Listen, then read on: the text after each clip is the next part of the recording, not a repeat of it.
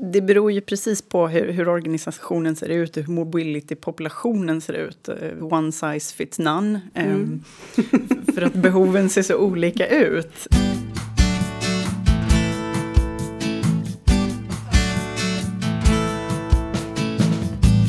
Hej och välkommen till Deloittes Mobility-podd. Avsnitt sju faktiskt har vi kommit till.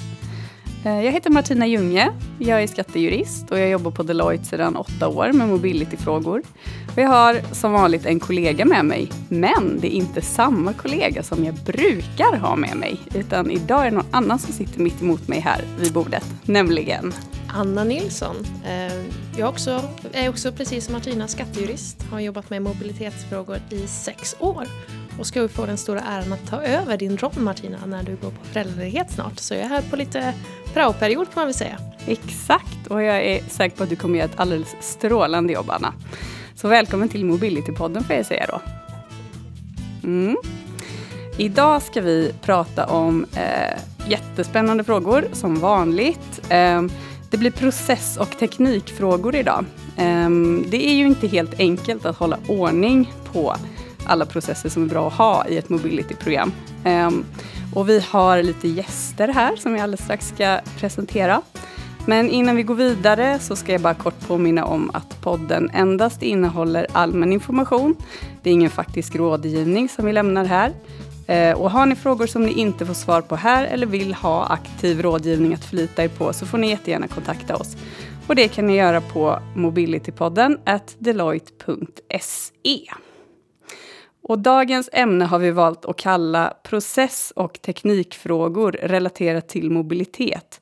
Hur kan man förenkla arbetet? Och gästerna då som vi har äran att välkomna hit idag är Katarina Eidsmo från NCC. Hej, hej. Hej. Och Elise Adelsköld från Deloitte. Hallå. Och ni ska få börja att presentera er själva lite kort. Och vi börjar med dig Elise.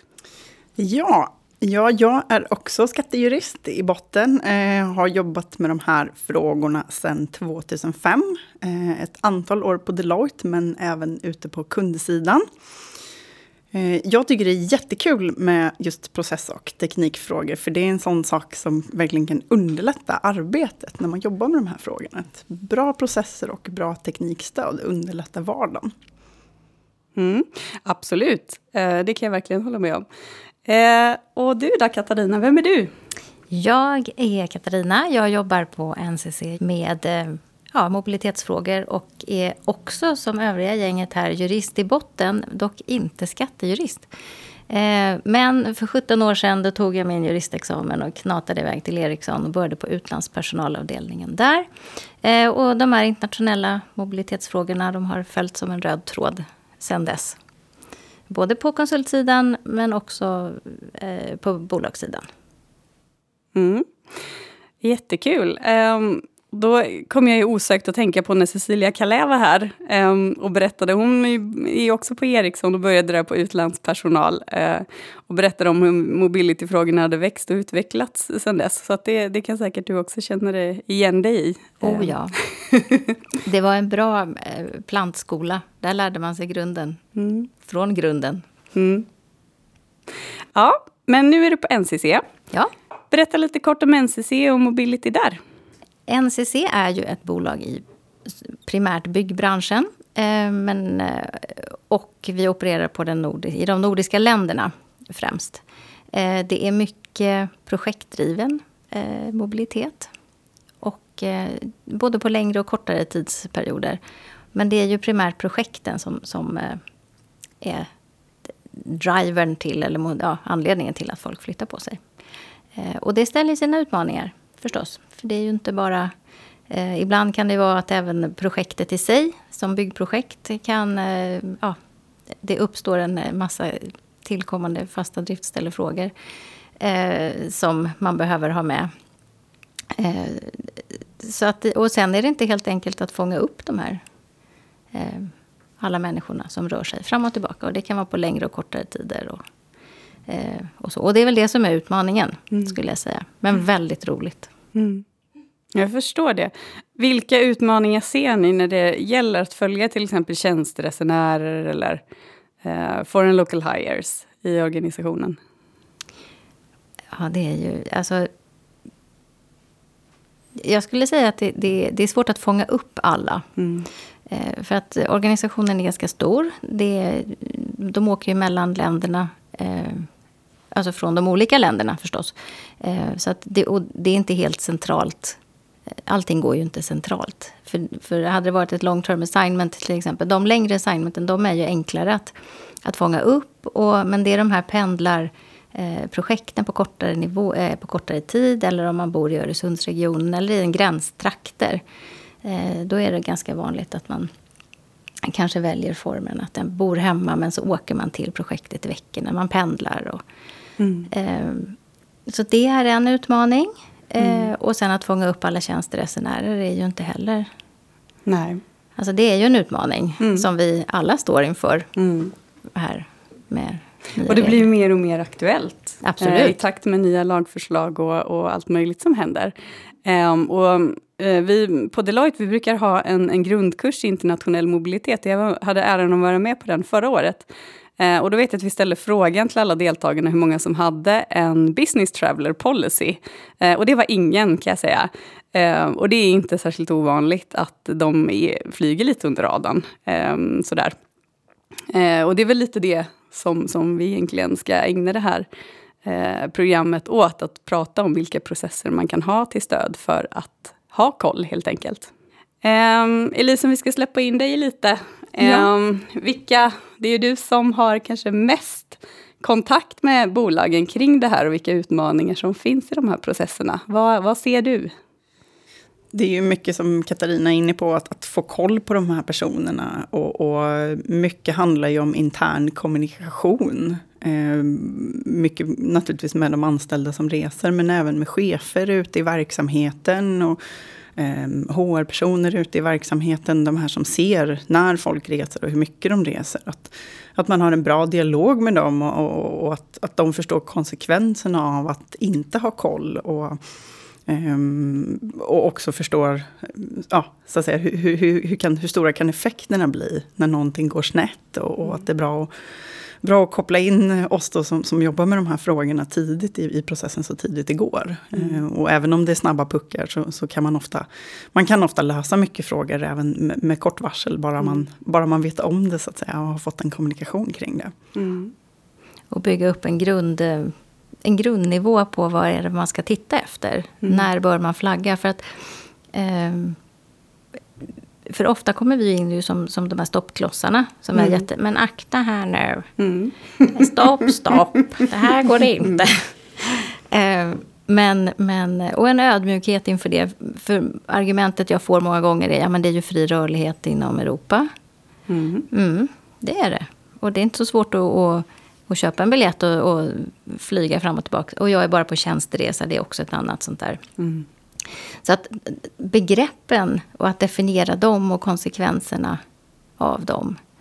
Det är ju det som är mm. kruxet. Jag vill minnas att det är två gäster i alla fall som har nämnt att det är nästan som man önskar att det ska smälla någonstans.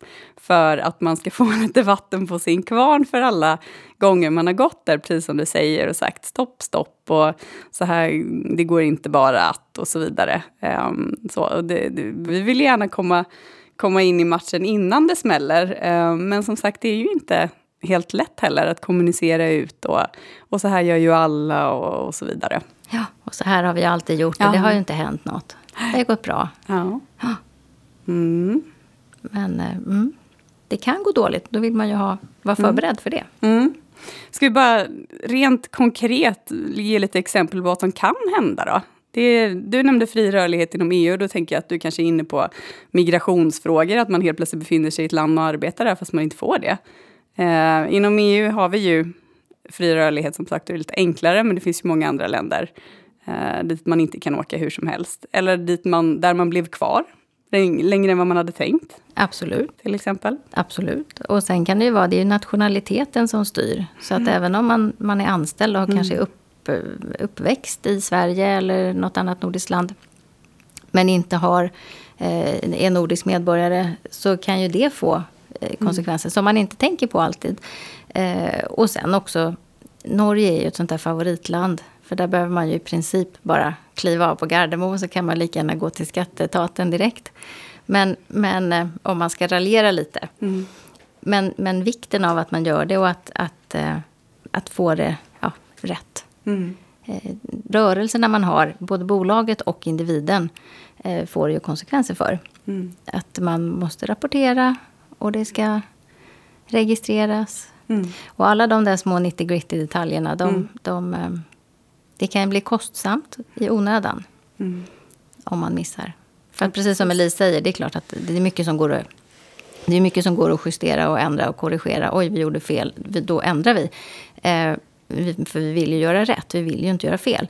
Men, eh, men det blir onödigt och medarbetarna hamnar emellan. Och, Jag kan tänka ni också som jobbar mycket i projekt att om man vet om innan projektet börjat att det kommer att komma rapporteringsskyldigheter i det andra landet så kan man bygga in det i projektbudgeten istället för att det kommer långt efteråt. precis. Och det är ju, det är ju eh, det är dit man vill. Mm. Och där är det ju bra om man har en process där man har mappat upp och ser hur ser det ut egentligen. Eh, och att man redan i anbudsskedet till exempel, om man nu har ett projekt, kan eh, få med HR. Det är inte så ofta man är med så tidigt. Eh, utan det kommer först när individerna är, är identifierade. Och det har, jag, det har jag sett även från, hos tidigare arbetsgivare. Att man ja, helt plötsligt står det bara någon där. Jag har ett projekt, det är klart att jag ska åka. Okej. Ehm, och sen så kommer man med sin lilla kalkyl. Ja, det innebär det här också. Ja, och det var ingen som hade tänkt på. nej, det var ingen som hade tänkt på. Nej. Den här ökade administrationen, det, ökar, det drar ju resurser eh, Mm. eh, på plats. Ehm, Elise, vilka processer och teknikstöd är bra att ha på plats för att underlätta arbetet? Det, det beror ju precis på hur, hur organisationen ser ut och hur mobility-populationen ser ut. Eh, Vi brukar skämtat, skämtsamt säga det här att one size fits none. Mm. Eh, För att behoven ser så olika ut. Eh, Och det är ju naturligtvis både beroende på organisation och bransch och typ av verksamhet och hur man är organiserad och sådär. Massor med olika faktorer. Men Eh, men jag tycker nog att ett, ett bra teknikstöd är ju en god början naturligtvis. Eh, och, och där beror det på så att säga, var, var, vad, vad som är bra för just den organisationen. Det kan ju vara allt ifrån eh, ett stort assignment management-system som, som är liksom till fullo implementerat i organisationen globalt till en, en fiffig liten Excel-fil som man använder för att dela information. Ehm, ehm, så, så det behöver inte vara så komplicerat, utan det gäller att hitta någonting som, som funkar bra och passar bra i just vår organisation. Eh, bra processer är alltid bra. Eh, man vet vem som ska göra en uppgift. Man vet, har kommit överens om när den ska vara gjord. Eh, och ungefär kanske hur, på vilket sätt ska det här göras och, och, och levereras och sådär. Ehm, så, så, så en bra struktur, då, då, då kommer man också väldigt långt. Det brukar jag, det har jag frågat flera gäster hur man får ut or, eh, informationen i organisationen när det gäller det här. Så att man inte hamnar i den situationen att eh, någon eh, ska åka imorgon och man har inte varit med överhuvudtaget. Eh, som den som då kan ge en korrekt kalkyl och rätt rådgivning kring vad man ska tänka på och så vidare. Eh, hur, hur, eh, hur gör ni? Det gäller ju att, att dels prata med HR och få med dem i alla olika... Eh, eller i, de, i de stora dragen. Eh, sen beror det också på hur man, är, hur man är organiserad. Är man organiserad i affärsområden till exempel, då är, ju, är det ju där man får gå. Eh, och även att man pratar med på ledningsgrupperna, försöker slå sig in.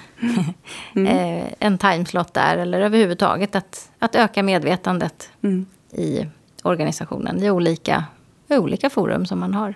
Mm. HR, ekonomerna är också viktigt att få med. Eftersom det kan vara kostnads... eh, Alltså det, det, blir ju dyrt. Mm. Eh, Och det är kostnader som ska kanske föras över mellan olika projekt. eh, Eller kostnadsställen. Och då behöver man ju ha med dem också. Eh, Elise, vi på Deloitte, vi hjälper ju företag med att sätta upp till exempel processer och, och mm, komma ut och titta på vilket eh, teknikstöd som kanske är lämpligt i just den och den organisationen och så vidare. Ja. Eh, vad, vad kan vi hjälpa till med lite konkret? Eh, Ja, vi kan hjälpa till med allt, tänkte jag Ja. säga. Nej, men vi, vi kan göra ganska mycket. Eh, Det vi, vi normalt så att säga, börjar med, det är ju just att försöka kartlägga vad, vad behövs eh, i det här företaget.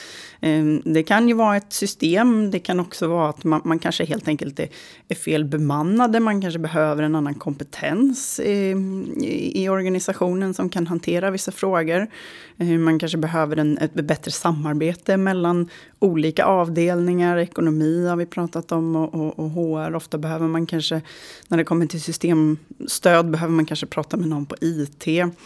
Ehm, det, det är en sån sak som, som låter enkelt i teorin men som i praktiken kan vara en stor utmaning. Och det är ju att, att prata ihop sig inom organisationen mellan olika avdelningar. Ehm, och det är en sån sak som, som vi kan hjälpa till med på ett lite mer strukturerat och organiserat sätt. Um, som sagt, kartlägga behovet, komma med förslag på lösningar beroende på hur behovet ser ut. Ehm, och, och det behöver inte, som sagt, det behöver inte alltid vara ett stort och, och, och dyrt externt IT-system, utan det kan vara helt enkelt att man kommer överens inom bolaget hur man ska jobba, vilka deadlines man ska ha, och, vilken typ av information man ska skicka till varandra och när på året. Mm.